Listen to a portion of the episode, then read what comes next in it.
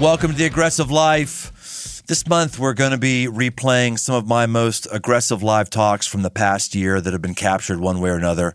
Uh, these are things that we we've never played on the podcast before. They're things that when I did these talks, I wasn't thinking they were ever going to get on a podcast, but we thought, you know, this could be helpful and maybe give our listeners, our community, a rare opportunity to get on the ground floor of some of the new content that I've been sharing recently.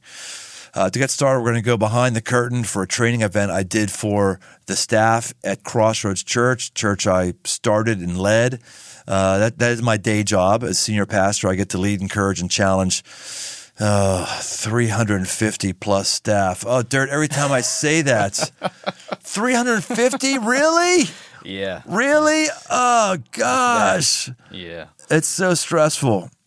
It is stressful.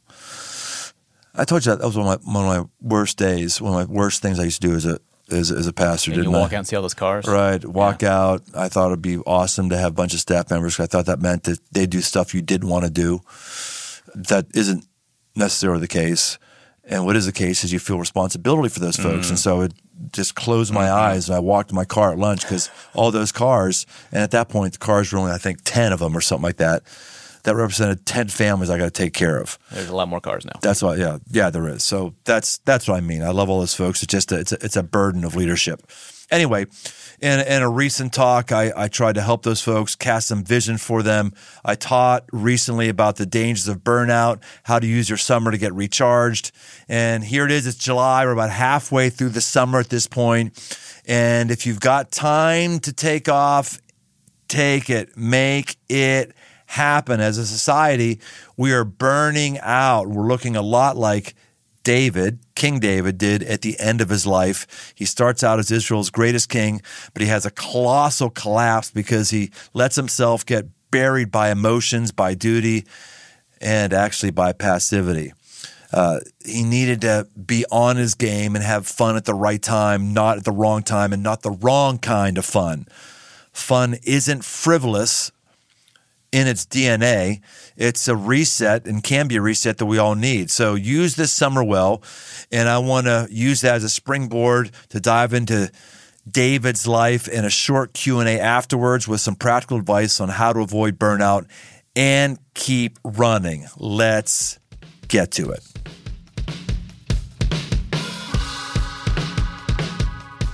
Boy, that was special, wasn't it? Man, that was good. All right, so here's what we're doing today. Uh, I'm gonna I'm gonna ramble and meander about a number of different things. I hope it's helpful for you. That's what's happening today. This is my last staff training for the summer. I am well. I guess the summer goes into August, so I'll be around in August. But I am doing something I haven't done for two to three years. I am doing a traditional summer break. So this is kind of my final address. I want to give you some things to chew on and think about over the summer. And we're also going to have a little Q&A. If you've got a question, text Jen Sperry, text Jen Sperry, and she's going to put it up on the screen. Just to, and text your name, so we'll we'll say who you are, and then we'll do the question. If anything I say says, "Hmm, I'd like to I'd like to ask more about that." I find again and again and again, I go back to the life of David as a source of inspiration to me. I just find there's, first of all, so much material and data in there. End of First Samuel, all of Second Samuel, in, in Chronicles, First and Second Chronicles. There's just a lot of stuff there. And every time I look at him, there's a, there's another angle, uh, which I see things that are, that, that are really inspiring to me. And depending on the season of life that I'm in or the thing I'm dealing with, I'll see some things that I hadn't seen before, or some things will be more, um, more stimulating to me than others had been. David starts off his life, he starts off on a tear. He, um, he's not respected by virtually anybody. If you know the story, Samuel knows that he's, he's to be the next king. At least he knows it's supposed to come from the house of Jesse. So Samuel the prophet goes to the house of Jesse and sees this one big guy who's Jesse's son, says, he must be the guy. That's the guy. God says, no, not that one. Sees another guy, looks pretty impressive. That must be the guy. No, not that's the guy. He goes all the way down through all the sons, and God doesn't tell him that any of these are supposed to be the future king of Israel. And yet he's been told Jesse's sons That's the one. And so he just says to Jesse, uh, Is this all of your sons? And Jesse says, Well, there's one. He's, he's keeping pasture, he's, he's watching the sheep. So let me see that one. He sees him, is like, Ding, ding, ding. This is the one. This is the one.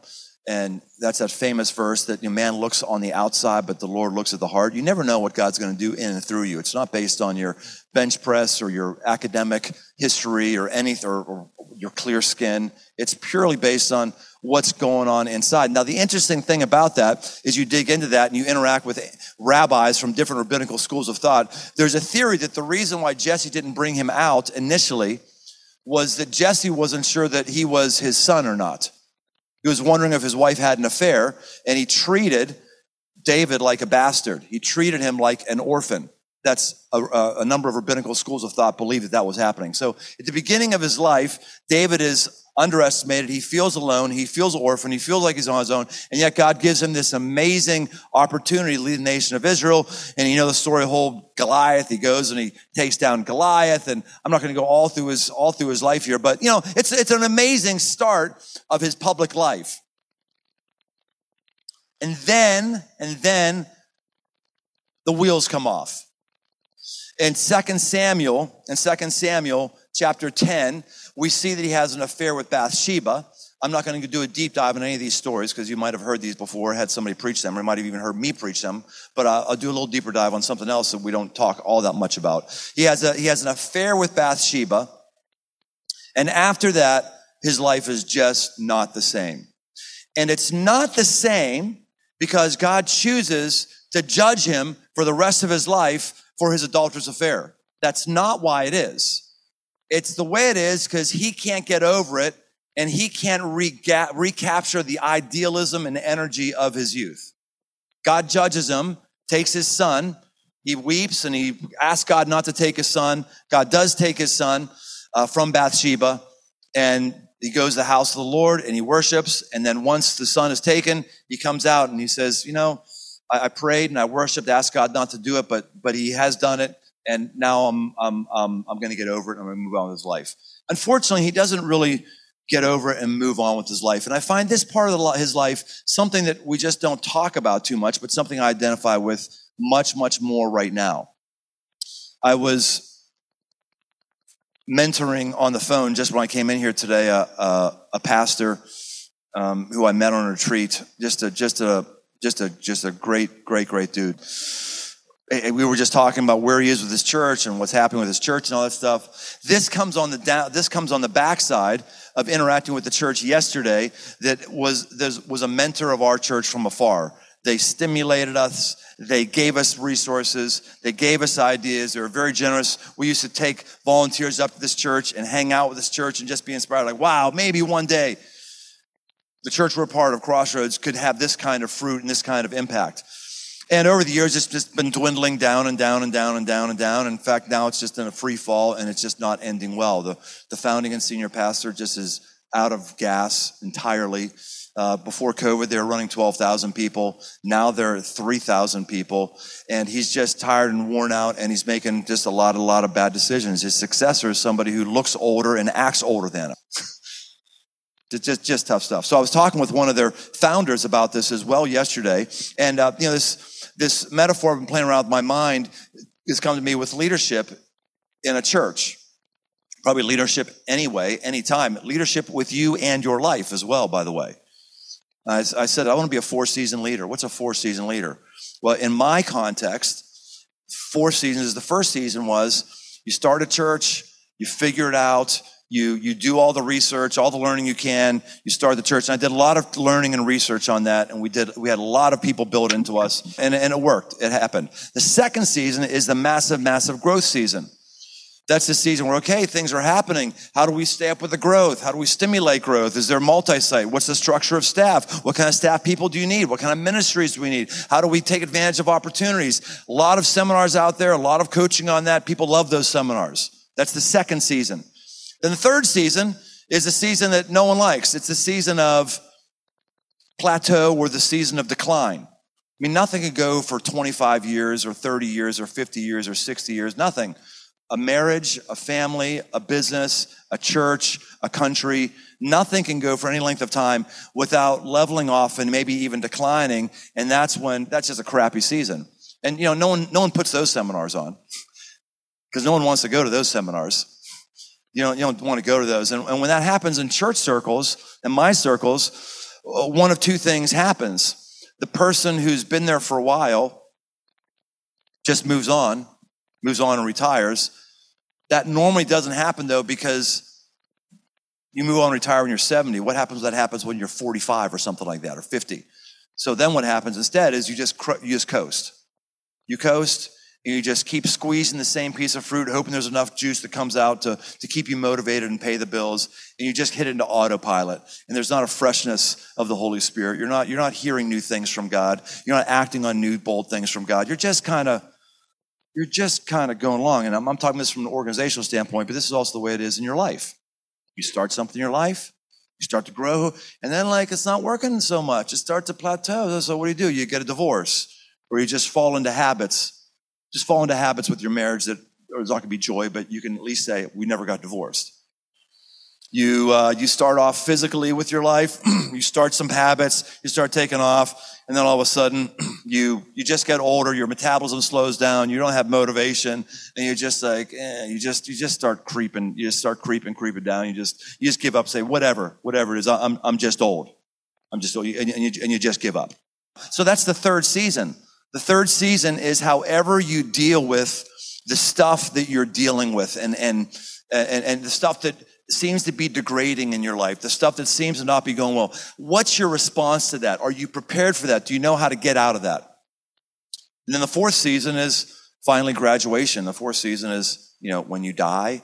The fourth season is, or, you know, when I retire from Crossroads, whenever that is, 65, 75, whatever. And so I was telling this younger pastor today, I said, how about, I want to be, I'm going to, I want to be a four season leader all four seasons. I'm in the third season right now. I've been un, unequipped for the third season, but I'm in the third season. And by God's grace, in the third season, our third season is really going really, really well. Our growth numbers last year to this year are insane. Way to go, folks. You guys have been working your noogies off and doing great, great work. And it's not just people who are coming back to Crossroads from two years ago amidst new folks. It's just really, really, really encouraging. Now, all that, that's all background to David and why this is kind of interesting to me. After, after he has that adulterous affair with Bathsheba, I, I just go through the next several chapters of, of, of 2 Samuel. Let's just, let's just talk about how the wheels come off his life and what just doesn't go well. Okay, one, his son rapes his daughter where his son rapes his, his stepdaughter, or, or his son rapes his stepsister, rather, Amnon and Tamar. And then to make it really, really worse, David seems to not have the energy to deal with it. So he just, uh, whatever, I'm, I'm, I'm not dealing with it. I'm, he, I'm in recovery mode. I'm, I'm, I'm, I'm just not dealing with it. And so one of his sons, Absalom, he decides to deal with it. And how does he deal with it? He kills Amnon. He kills him. And then, and then David doesn't have the ability to deal with that. He doesn't have the ability to deal with Absalom, his son. And so his son and him are, are disenfranchised. They're separate from one another. And and David misses his son as every dad, every parent misses their child when they're estranged. And so David has him restored to the kingdom. David brings him back, but when he brings Absalom back into the kingdom, he refuses to have any words of rebuke to Absalom, any words of warning to Absalom. And so Absalom sets up a coup he, uh, he sets, he, because he realizes his dad is tired. His dad just isn't on, on point. And again, I, rec- I identify this because when you're in plateau mode or you're not building something, you just get tired. Like, oh, I don't want to deal with that. I don't want to deal with that. So he parks himself outside the gate while where people would come to the king and into the king's systems to settle disputes. He parks himself outside the gate and just makes himself look good, which he's a really good looking guy got this massive hair. He's got to cut it off every year because it's so heavy and thick. And he just ingratiates himself to the people of Israel. Well, you know, I, I, if I was king, I tell you, I could take care of you. What, oh, gosh, I'd love to take care of your problem. I would jump in your problem right now. He, he ingratiated. Everyone's like, man, gosh, this, this young guy Absalom, he's got some energy. He's actually, he's actually got something on the ball. So Absalom plots a rebellion because his dad is just asleep at the wheel. He's phoning it in. He plots a rebellion. And that's exactly what happens. David and all of his, all of his right hand guys, they got to leave. Absalom, Absalom is an incredibly sick and twisted dude. I'll just read for you what he does. This comes from the book of uh, 2 Samuel, chapter 16. Uh, his, his, once he gets in the city, his, his buddies say, Here's what you need to do. Here's the counsel to him, and he does it. Have sex with your father's secondary wives because David could have multiple wives. God never endorsed that. God never told him to do that, but David just kind of followed the, the protocols of the day, and he had that. He had multiple wives. Have sex with your father's secondary wives, the ones he left to take care of the palace. See, if he does this, he has another foothold. Like, I'm the guy here. Like my dad's, my dad's wives, I have them. Gets worse. Ahithophel told Absalom, then all Israel will hear that you have alienated yourself from your father, and everyone who supports you will be encouraged. So they set up a tent for Absalom on the roof, and he had sex with his father's secondary wives in plain sight before all Israel. You haven't heard that sermon before, have you? And it says in plain sight, like everyone's seeing him getting it on with his dad's wives. Yeesh. Problems. And David does nothing. It's not just his son he's also got all these emotional things that are hitting him from all different kind of kind of angles. He has this guy, Jonathan, his best friend. He makes a he makes a covenant with him that even though Jonathan is due to the throne, um, Jonathan is going to give David the throne. Say, no, you're the guy, not me. When Saul dies, my dad dies. You're the guy. And David makes a covenant with him to not wipe out all of his lineage. Because Absalom, that's what he's doing. You either wipe out the lineage or you claim it as your own, which is why he had sex with David's secondary wives. So he makes this commitment, they'll do that. And David, when Jonathan dies and David comes into power, uses all his power and authority to say, Are there any descendants left of Jonathan's? And he finds one. Name is Mephibosheth. He is a cripple. His feet are jacked up. He can't walk around. And he gets summoned to David, and he's like, Oh no, I'm getting killed here. I've ran away because now he's just trying to clean the house like every king does. And when David sees him, he says, No, I want to restore you to your, I want to restore you, and you're always welcome at my table. And he gives him land, and it's it's it's really a beautiful thing.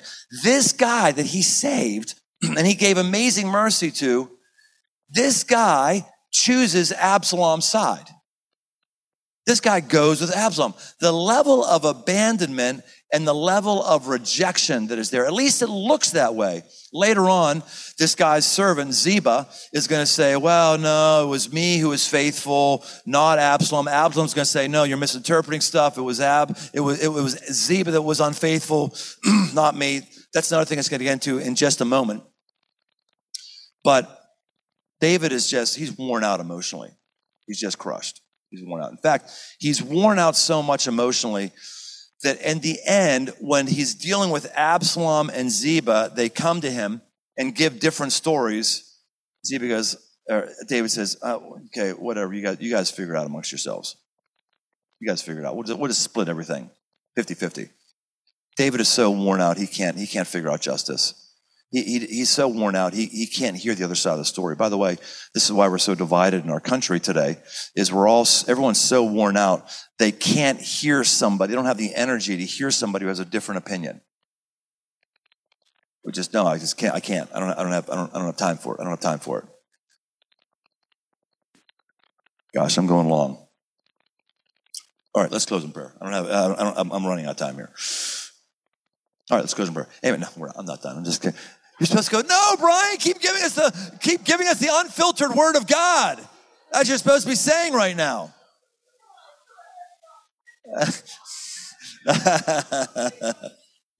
uh, how many of us went through? We did it a number of years ago. Um, Donald Miller's Story Life. What was it called? Story Brand. I remember. You remember the whole thing about you know the the, the brain is set up to conserve calories. That was the main thing. Our brains are built to conserve calories. Our ba- brains, when I when I am studying for a talk or studying in school, um, I get hungry then because I'm burning calories. When I'm working out, I just get thirsty. Our brain consumes calories, and our brain is wired to not consume calories because the more consume, calories we consume, the quicker we die when there's a food shortage. You know? So Donald Miller's whole thing is the simplest message always wins because the brain does not want to spend time thinking through complex issues because the brain wants to conserve calories. When you are emotionally at the end of your rope, when you are worn out, when you uh, when you've lost the plot, you just, you just don't you don't want to think. You don't want to see the other side of the story. You don't want to think about complex things. You're just like, oh, whatever, whatever, whatever, whatever happens, because your your body is conserving, it's trying to save you. This doesn't mean it's right. It just means that's what happens. That's, that's what we're fighting against. And so this is what, this is David, like from Bathsheba all the way through. He's just in calorie conservation mode. He's just, I can't, I don't, I can't deal. I can't deal. I can't handle. I can't deal. I can't handle. Absalom gets killed. And David is given instructions not to kill Absalom, but in the heat of war, Absalom gets killed anyway. And David's, uh, David's general, Joab, who is his sister's son, uh, comes to him. And, jo- and Joab and, and, his sister's house have been trying to stick up for him. And, by the way, in this context as well, David, one time he's marching and he's got this woman, oh, what's her name? I always forget her name. Shimei. She curses David. She says this, Zeruiah's son, Ab, she curses him. She's calling curse out as he, him and his soldiers are walking by. And Zeruiah's son said to king, why should this dead dog curse my master, the king? Let me go over and cut his head off. But the king said, my problems aren't yours, you sons of Zeruiah. If he's cursing because the Lord told him to curse David, then who is it to question? Why are you doing this? The Lord has not told Shimei to curse the anointed one of Israel. He's not told him that. But when you're low on energy, you're emotionally in the doldrums, you're going down, down, you're like, well, maybe it's true. Maybe there's truth in everything somebody says. Maybe. David is, he's just, he's just not there. He hasn't been there for long. For years, he hasn't been there. His son dies. And here's, as he's moping around, oh no. So it's, he's just, it's endless pity party for himself. Oh no, no. Oh, I lost my son way back when ago. Oh, oh, Absalom doesn't like me. Oh, oh, oh, I've lost the kingdom. Oh, everyone's, oh, oh, my wives are getting screwed in plain sight. By, oh, oh, oh, oh the guy I've shown mercy to and, and blessed to be like, it would be like your compassion child. Your compassion child dissing you and abandoning you. Oh, my compassion child. Uh, Mephibosheth, he's going, oh, oh, Absalom, he's got a rebellion. And, oh, he's dead. He's just this endless cycle of downward passivity. Goes down, down, down, down.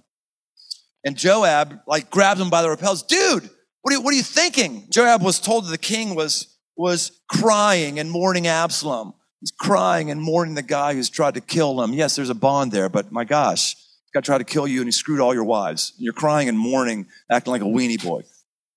So the victory that day was turned into mourning, for all the king was grieving for his son. So that day, the troops crept, crept back into the city like soldiers creep back ashamed after they fled from battle. They reclaimed the kingdom. They did the right thing. God didn't want Absalom to be the king, but now they creep back. Now, now, David's emoting and his emoting is filtered to everybody else. Now everybody else is emoting and they're mourning back. Uh, this is what's happening right now in our culture. Like we all, oh, it's so hard. It's so hard, difficult. Oh, what about, oh, and that, and oh, uh, and the people around us, people around us, like, oh, you're right. Oh, it is hard. It's so, it's so difficult. Oh, I just, I just so, I just need to, I just. The king cowered his face and cried out in a loud voice, Oh, my son Absalom, oh, my, oh, Absalom, my son, my son, who took my kingdom, screwed my wives, and tried to kill me. Of course, he's forgotten all that stuff, right? Joab, Joab comes to him, comes the king inside and says, Today, you've humiliated all your servants who have saved your life today. Not to mention the lives of your sons, your daughters, your wives, your secondary wives, by loving those who hate you and by hating those who love you. Now, yes, we're supposed to love those who hate us. That's a Jesus idea. That's not what he's talking about here. He's talking about you're taking the side of the oppressors who have hurt everybody around you, and you're sticking up for all the people who have hurt all the innocent people around you. Today, you have announced that the commanders and their soldiers are nothing to you. Because I know that if Absalom were alive today and the rest of us dead, that would be perfectly fine with you. Now get up, get out, and encourage your followers. I swear to the Lord that if you don't go out there, not one of them will stick with you tonight. And that will be more trouble for you than all the trouble you faced from your youth until now. So David has got enough spiritual wisdom left to listen to his friend and do the right thing and kind of breathe encouragement into people. I identify that story so much because as that story's been on my mind the last last period of time, like I, I feel I felt a temptation. Just being the never downward cycle of woe is me, emotionalism, just get all emo, oh, things are hard. Um, I, I, felt that. I felt that temptation. And sometimes I haven't felt that temptation. I've, I've succumbed to that temptation. That seems like it's a, it's a, our culture puts that up as a godly attribute. Succumbing to your emotions and being down is not a godly thing. There is such a lament in the Psalms. It's a lament. It says, Life sucks. This week, I'm, weekend, I'm going to talk about the imprecatory Psalms. There's such a thing as venting to God anger. People, that's good. That's good. That's true. That's true. And then the psalm ends, and you go to the next psalm. and then that season of your life ends, and you go to the next thing, instead of just stuck in this like downward thing of going down and down and down. I'm going to give a version of this talk tonight. I've got a buddy I've discipled, and uh, he's in my he's in my group, and he started his own his own men's group, and I'm going over to speak to his men's group tonight. And, and I said, "What do you want me to talk about?" I said, ah, "Anything with these guys, just with passivity. They just all all feel like victims. They just they just get into this downward cycle, and like and it goes on and on and on. Just this this, this passivity thing." And I said, "I got it, got it. I got I got the good message for them." So I'm looking forward to talking to those guys tonight. And I think this is a message that I would just have for all of us. Um, I got clued into this stuff a while ago and I've been fighting it and I've been, I've been doing pretty well. I've been doing pretty well on the whole, but I just wanted to articulate for you a little bit about what my journey has been and how I want to preach to myself when I do this and also for you all as well. There's a spirit of this age that's actually upon our church and upon you. The world that we live in gives us its stuff 24 7. And its stuff is to be like a victim, stay deep in your emotions, stay where you are. Somebody else did this to you. Life is hard. Oh no, let's just stay in the mud and let's, let's just kind of wallow in it and let's find other people to validate why I feel the way I do. That's the way of the world. That's not the way of Jesus. That's not the way of his people. That's not the way of the church. So I'm preaching to myself, but I'm also hoping if there's anything that I'm saying here that helps you, good. Because the evil one would love for you to go the way of the back end of David's life. And to David's credit, he made sure that this got in the book of Second Samuel and First Chronicles and Second Chronicles. I mean, he, the, the, it is the king that ensures what is written in the official record. It's not like the National Enquirer was watching this and then writing this down and then it was going away. The only documents we have from antiquity that are preserved are the ones that the kings had their writers write and preserve. David was behind this. He, this isn't a smear job on him. At the end of his life, he's making sure things go down right. Aryeh, the crack guy from Jerusalem, clued me into this years ago. I was like, oh, that really helps. It really helps. It's like David is sending a message to all of us don't be like I was in the last, last quarter of my life. And in fact, my last thing that I do, the last thing I do is I'm going to make sure I get the record right. And I'm going to, I'm going to make sure that you can see, don't learn from my last quarter of my life. Today's episode is brought to you by AG1. I gave AG1 a try because I was feeling a bit sluggish, not confident I was getting all the nutrients that I felt that I needed. And I thought maybe this is an easy solution. So I drink AG1 in the morning. I love doing the morning. I do it on an empty stomach. It forces me to get 12 ounces of water into my system. I love doing something proactive and aggressive to make me feel better and at least give me peace of mind. AG1 is designed with this kind of ease in mind so you can live healthier and better without having to complicate your routine. Each scoop has 75 vitamins, minerals, probiotics, and whole food sourced ingredients of the highest quality. If you want to take ownership of your health, try AG1 and get a free one year supply of vitamin D and five free AG1 travel packs with your first purchase.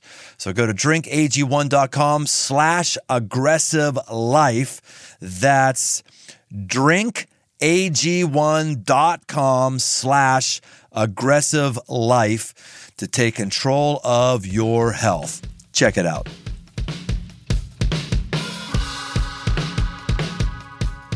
All right, let's do some questions.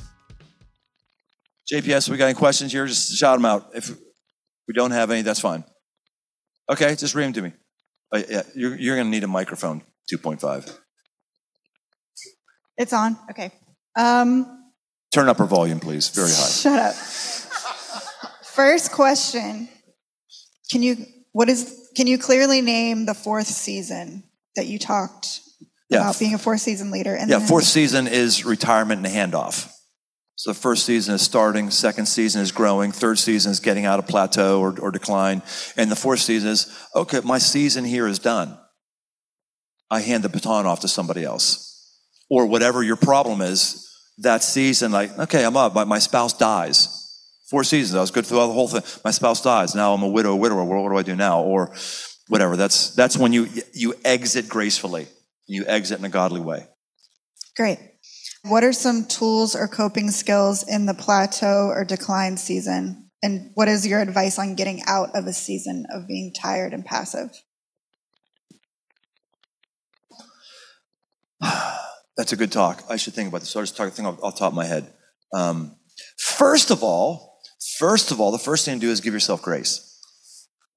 Give yourself grace. The Apostle Paul in Corinthians, where exactly is it in Dawn in Corinthians? The Apostle Paul goes through all his hardships. he says, I've been beaten, I've been shipwrecked, shipwrecked, I've been this, I've been that, and all that. And then at the very, very end, and I bear daily my concern for all the churches. It's like he leaves the worst for last.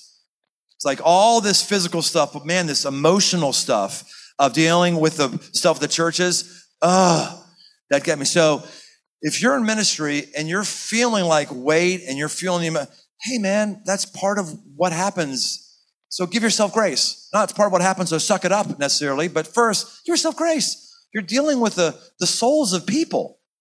You're dealing with real world problems. You're dealing with a lot of stuff. So the first thing, if you're this guy, okay, okay, I'm not crazy. Other people have been here. I need to give myself some grace on this. The second thing I would say is understand the most important work God is doing is the work in you. You've got to look at your emotional down spiral as as critical of an issue as world hunger. That you are God's son, you're God's daughter. And you got to look at that way. I, not, oh, I guess I got to deal with. No, God wants you to deal with it. You're, you're, you're, you're his loved child. The third thing I would say is you have to, you have to repent. Repent. Whether you feel like it or not, you have to repent. That means you say, This isn't right. Here's my mistakes. Gosh, how much time we have? Four minutes.